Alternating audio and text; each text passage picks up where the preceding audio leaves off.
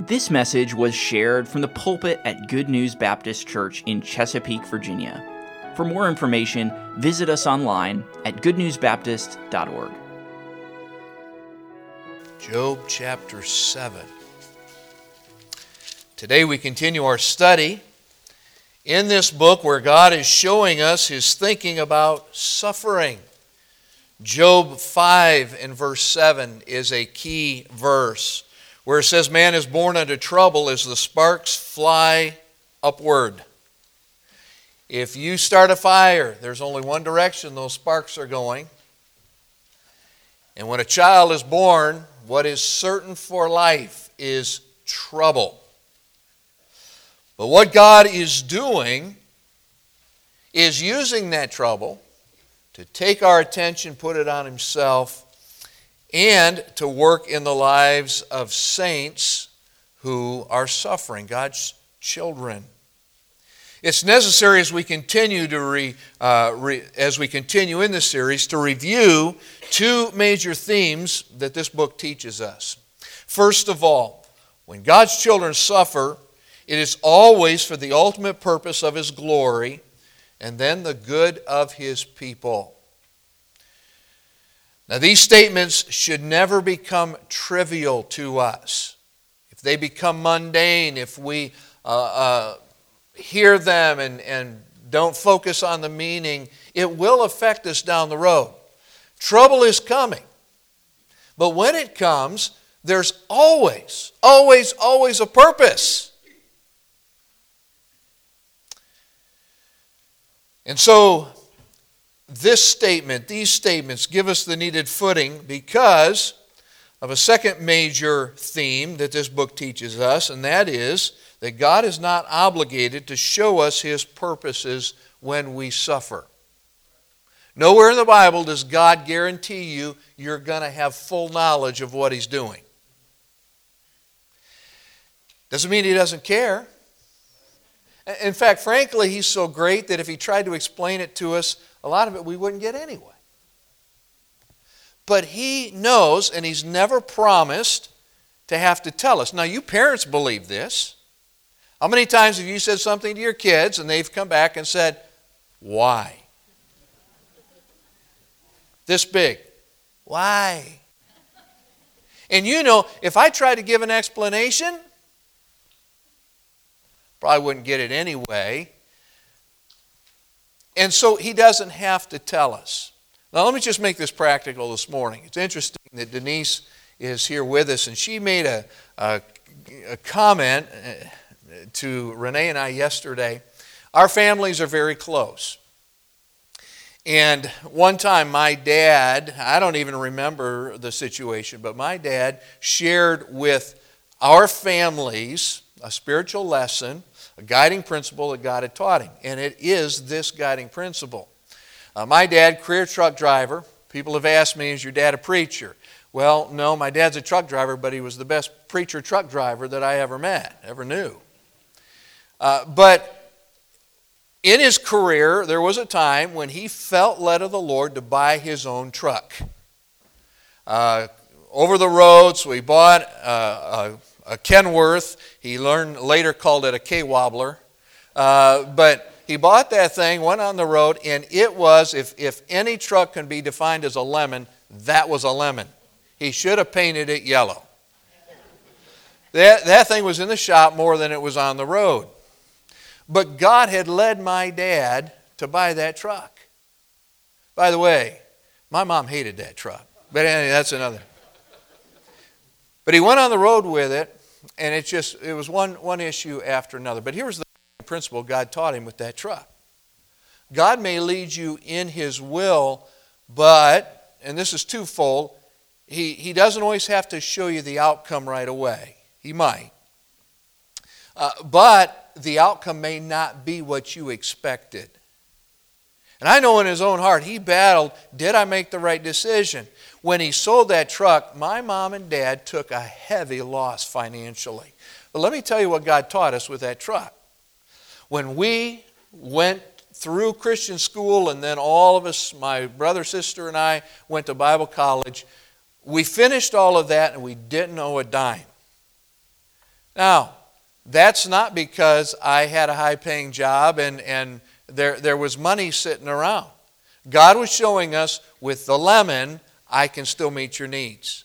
Let me tell you what else God did. There was a day that my dad was out west driving, going down a highway, wide open, 60 miles an hour, whatever he was doing. Pulled off an exit ramp to get fuel, pulled into a truck stop, and the front tire of that truck fell off. What, what, the axle, it, it, it just broke. It fell off. And my dad, looking back, said, You know, five minutes before I was doing 60 miles an hour. If that tire had come off, I wouldn't be here. So God let him into his will with that truck because God had more important lessons for us to learn than keeping a truck going on the highway. He was in control. Now, recently, we were in a series where we followed the children of Israel out of uh, Egypt and into the wilderness. Remember that series? And what did God say to Israel about that? I led you out that I might lead you in so you can know me as God, but see that you can trust me. Now, I'm paraphrasing, but that's, that's what he told Israel. That's what he is doing, and that's what God is trying to show us here in the book of Job. We also have already seen that there may be spiritual warfare between God and Satan, and our steadfast faith alone, our loyalty to God in the midst of all that.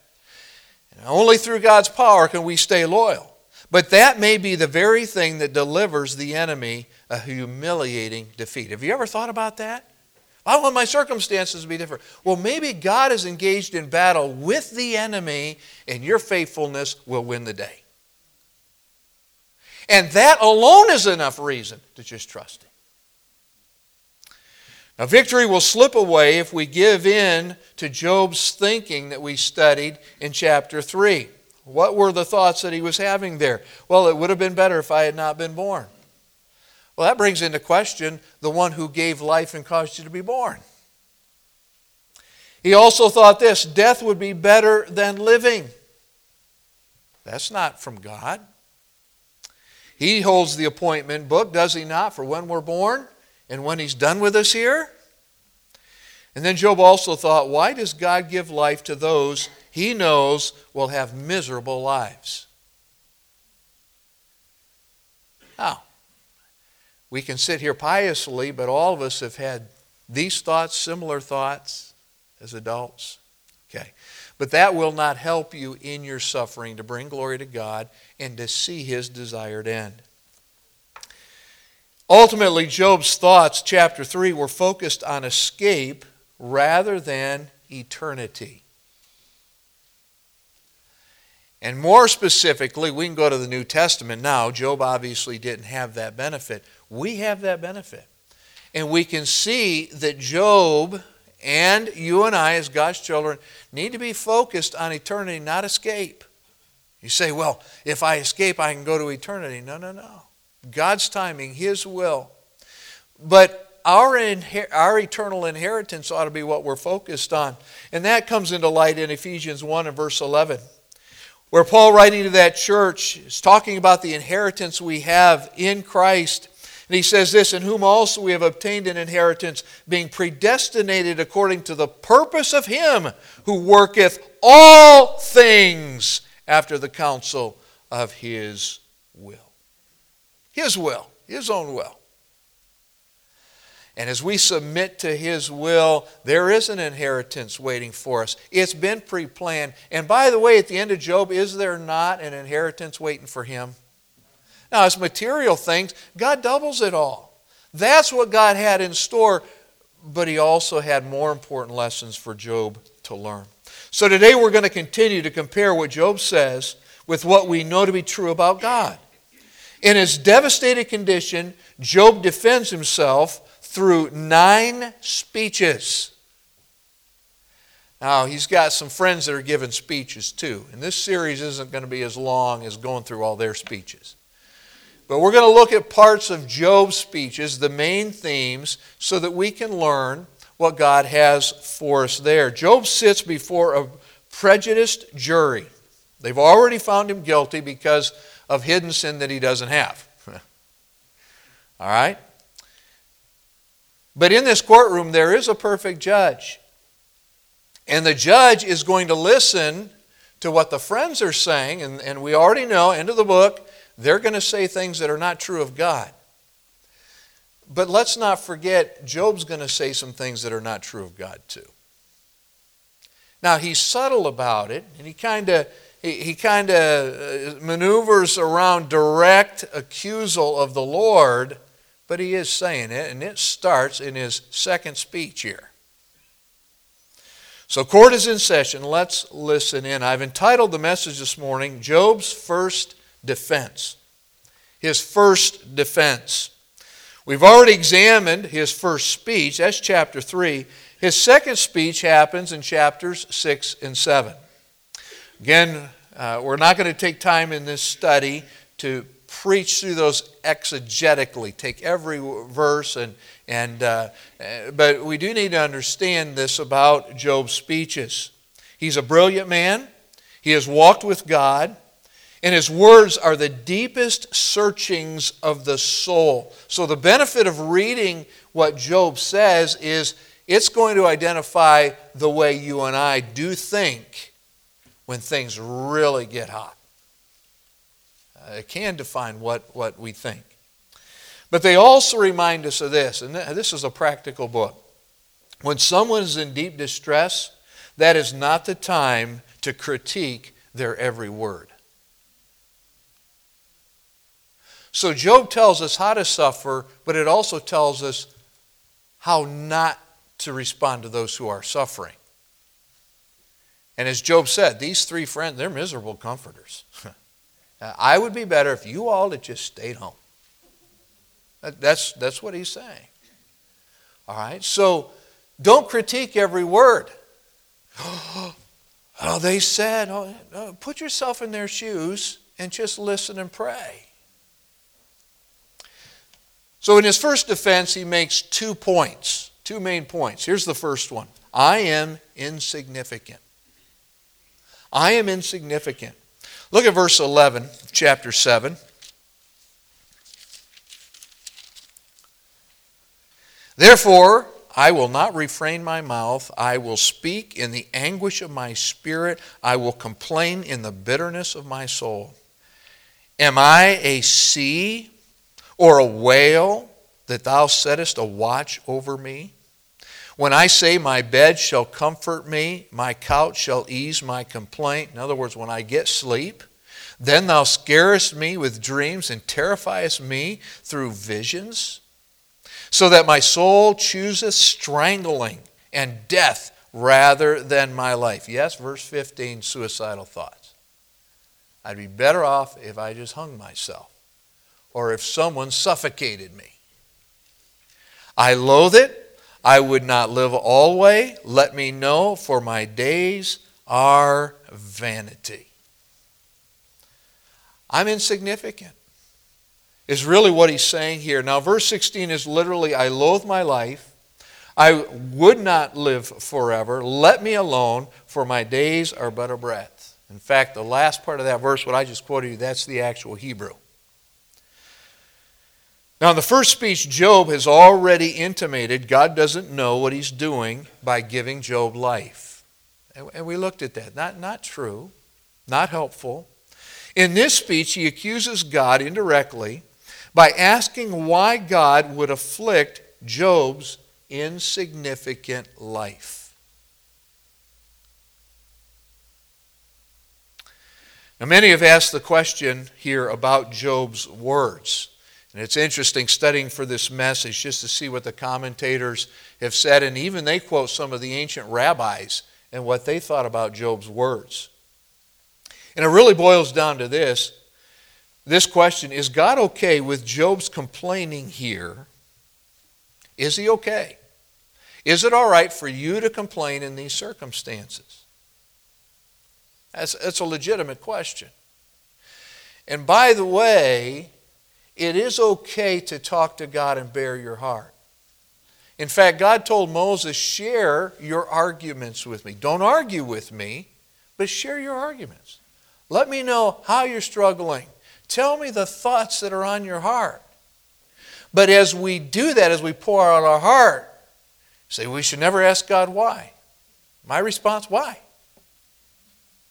He's Father. But don't accuse. Don't diminish who He is as your Father, your God. But share your heart. But what Job is saying here is I'm not going to restrain my, my lips. I, I'm just going to share what comes to my mind. And when he talks about bitterness, an element of bitterness is always blaming. So it is accusatory. It is pointing the finger back at God and saying, What are you doing? Now, in verse 11, he admits, admits he's complaining with an unguarded tongue and again a bitter, blaming heart. Is God okay with Job saying, I am insignificant, but have been a burden to you? And, and essentially, what he's saying is, Would you just leave me alone? Is God okay with that? Well, no. Because it is through Him that we live and move and have our being. If God left you alone, you're dead. You do need His intervention all the time. You're, don't let the flesh deceive you into thinking if God left me alone, my trouble would go away. No, if God left you alone, you, you have no idea what kind of trouble is coming your way. All right, so we've got to rethink that. At the end of the book, we'll see God is not okay with what Job is saying. In Job 122, we're told after the initial assault by Satan, Job sinned not, nor charged God foolishly. He did not charge God with folly. But now he crosses the line, just like we would be tempted to do, facing harsh circumstances. So I'm going to keep reminding us we're not standing in judgment of Job. We're going to look at his words, we're going to see what God thinks about those words, but these are here for our warning. If you had lost everything and now your health was, had, had failed, you would struggle here with what's happening here. Now, here's the point. Though life may overwhelm you in your frailty, your life cannot overwhelm God in His sovereignty. Take a look at that. Though your life may overwhelm you in your frailty, your life cannot overwhelm God in His sovereignty. God has never wrung His hands about anything.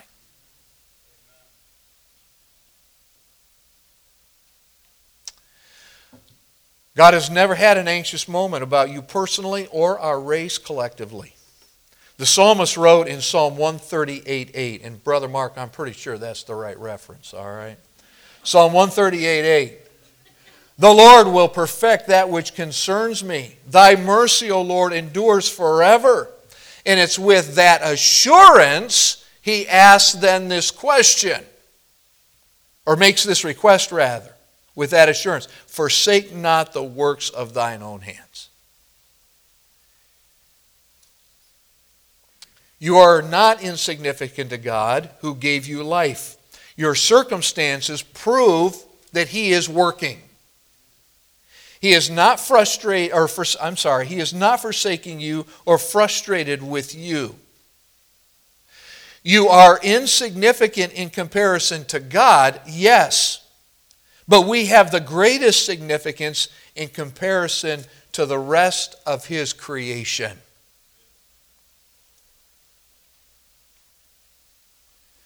Your size doesn't matter. The greatness of your God does matter.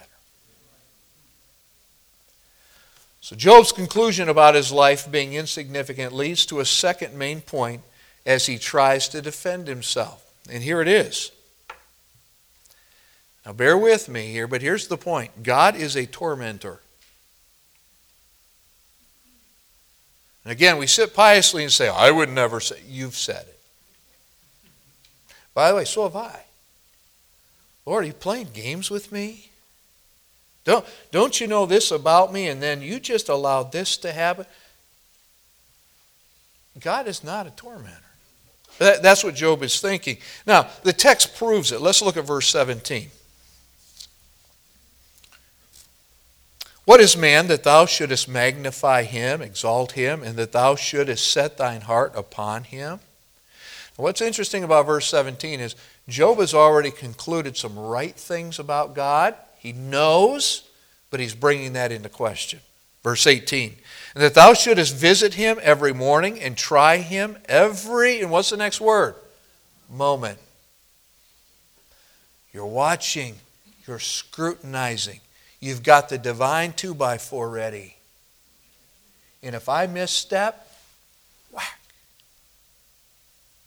Verse 19 How long wilt thou depart from me, nor uh, let me, how long wilt thou not depart from me, nor let me alone till I swallow down my spittle?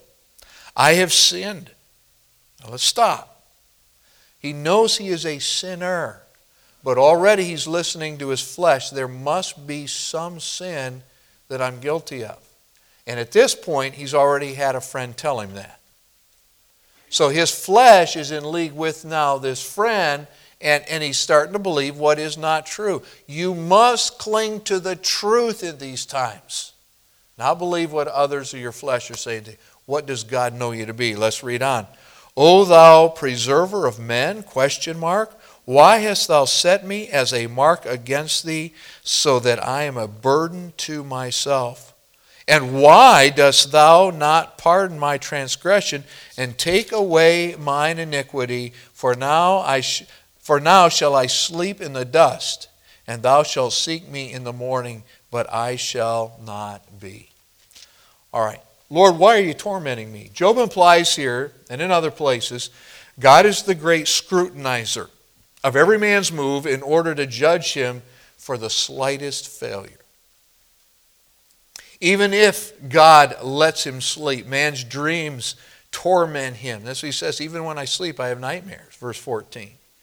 God won't leave him alone long enough for him to be able to swallow his spit. Verse 19. That's wow. Now, beware, again, your flesh in the midst of suffering can also attack your mind with similar thoughts. And remember, this is coming from a man who walked with God. This is why I'm so burdened for this assembly of believers.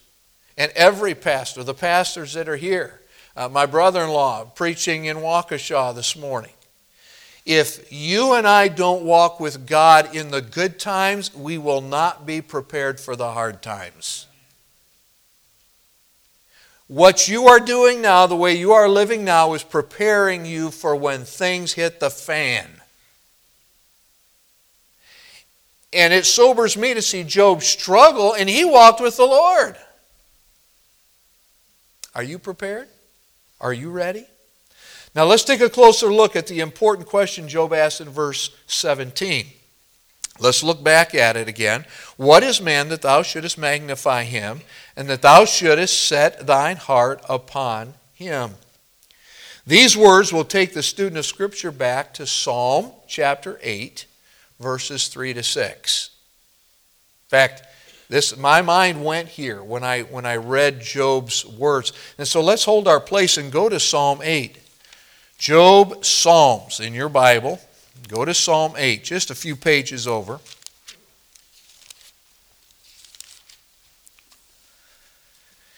And let's see what David says as he considers this same truth. Psalm 8, look at verse 6. I'm sorry, verse 4. What is man that thou art mindful of him, and the Son of Man that thou visitest him? Now, Job was written before this psalm, and, and we, I believe personally, that David is quoting Job. All right? But David asks the same questions. Now, watch, for thou hast made him a little lower than the angels, and has crowned him with glory and honor. I believe by Job's words, he understood that same truth. Thou madest him to have dominion over the works of thy hands. Thou hast put all things under his feet. Now, in my King James Bible, the word things is italicized. Thou hast put all under his feet. All what? All of his creation.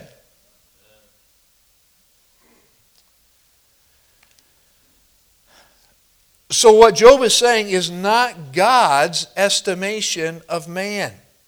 It's not how God views you, sister in Christ, brother in Christ. That's not how he thinks of you. Man's size is insignificant when he considers the stars. That's verse 3. You and I are no comparison. I mean, we're a speck on a speck. Oh, there's some big stars out there, but in God's estimation about what's really important and valuable, his eyes on you. And God has put all things under man's dominion. Verse 6. So Hebrews 2 7 expands on Psalm 8 with these words. Consider them, please. Thou madest him a little lower than the angels, and crownest him with glory and honor, and did set him over the works of thy hands. That is God's estimation of you. So when your life starts to unravel, and your flesh wants to rise up and accuse God, you need to think about what God thinks about you. Not what the enemy says, your friends may think, what your flesh is telling you. What does God say?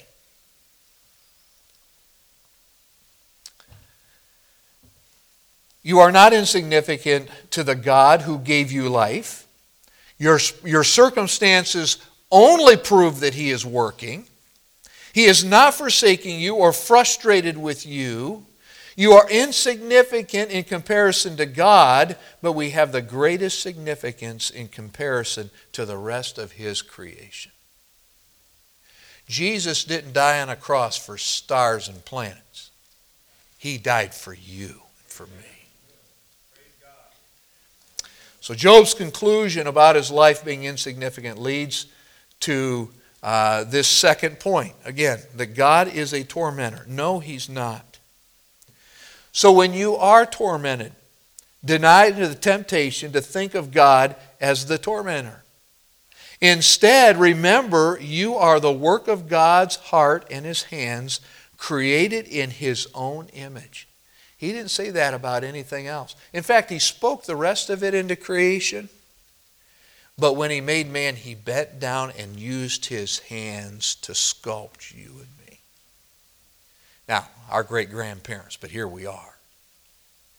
God's purpose for this earth centers on his being glorified through man. He didn't send his son to die for the creation. Jesus died for whosoever will. As one commentator stated, God makes much of man, for he was meant to be God's surrogate on earth. That's true. We represent him here. God's interest here is not negative, only to pounce when we mess up. So let's conclude. Are you insignificant?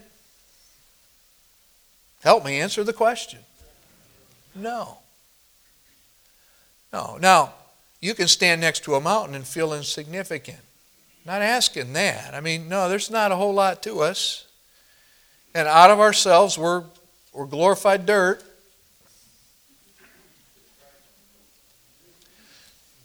But there is no greater miracle walking on planet Earth than you and me.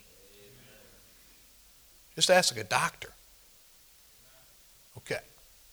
So you're not insignificant. Your flesh will tell you so, especially when you collide with negative circumstances, including the ones you made. Have you ever said negative things about you? You dummy, what were you thinking? Have you had, had that? You talk to yourself? I don't know. And by the, I've done that before. That was stupid. Ah, and down we go. You're not insignificant. Sinful, but not insignificant. Your life is significant.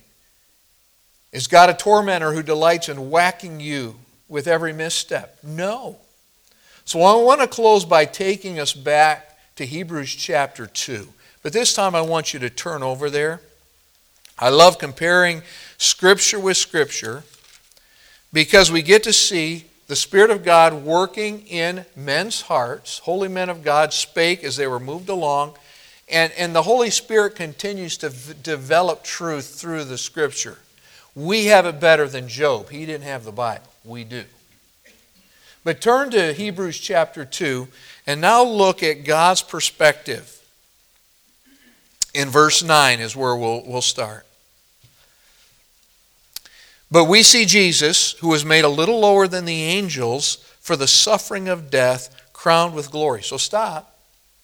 The psalmist has already told us we're a little lower than the angels. What did the Creator do? He became man right where we are. Crowned with glory and honor, that he, by the grace of God, should taste death for every man. For it became him for whom are all things, and by whom are all things, in bringing many sons unto glory to make the captain of our salvation perfect through what? Sufferings.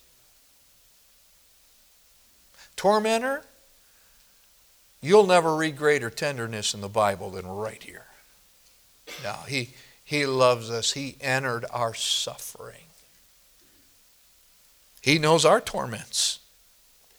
Verse 11 For both he that sanctifieth and they who are sanctified are all of one. And by the way, that sanctification, making us into the image of Christ, that's what this is about. For which cause he is not ashamed to call them, us, brethren. Verse 12, saying, I will declare thy name unto my brethren. In the midst of the church will I sing praise unto thee. I, I feel bad for Job. I can't imagine what he's going through. But understand that ultimately the testimony of Scripture and the Holy Spirit in the book of Hebrews is this. This was all done to make us like Jesus so that we can bring praise to Him as a result of suffering. God loved man so much, He became one. He entered our suffering to ultimately deliver us from that suffering. Therefore, before this congregation this morning, I will declare thy name, O Lord. Unto my brethren, in the midst of the church, will I sing praise unto thee. The worst thing that can happen to you on this planet is what God can use to be the best thing for you. That's our God. You are not insignificant, and He is no tormentor. Don't listen to those lies. They won't help you in suffering. But cling to the cross, look to Jesus, and let him do his perfect work. For very soon, as Job has said, we're but a breath here. It's all going to be over. And we will forever be with the Lord. Let's pray together. Father, thank you. Thank you for your goodness to us.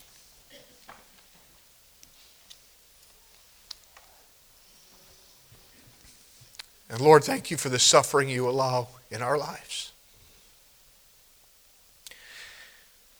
But God, help us right now to so walk with you that when the suffering comes, we cling to you. If we've been wandering away from you, it's harder to cling to you when trouble comes. But Lord, it takes humility and it takes a right opinion of God and self to continue to walk in your footsteps. So, Lord, I ask that in Jesus' name this morning for this church and for myself. That you might do in us your perfect work as the perfect potter. Now, Father, there are saints here who have struggled. The loss of a loved one, the loss of a job, poor health, getting over one problem and then another health problem immediately coming up. And, and Lord, having COVID and then months later getting it again. And, and Lord, we go on and on, the trouble we face. But we have you, Father. And so today, would you help us now in this time to yield to you? Holy Spirit, I know you've been working as you've worked in my heart graciously. Lord, help us to respond. Thank you for listening. If you have questions about your relationship with God, or you would like to know more about the ministry of Good News Baptist Church, you can visit us online at goodnewsbaptist.org or call us at 757 488 3241.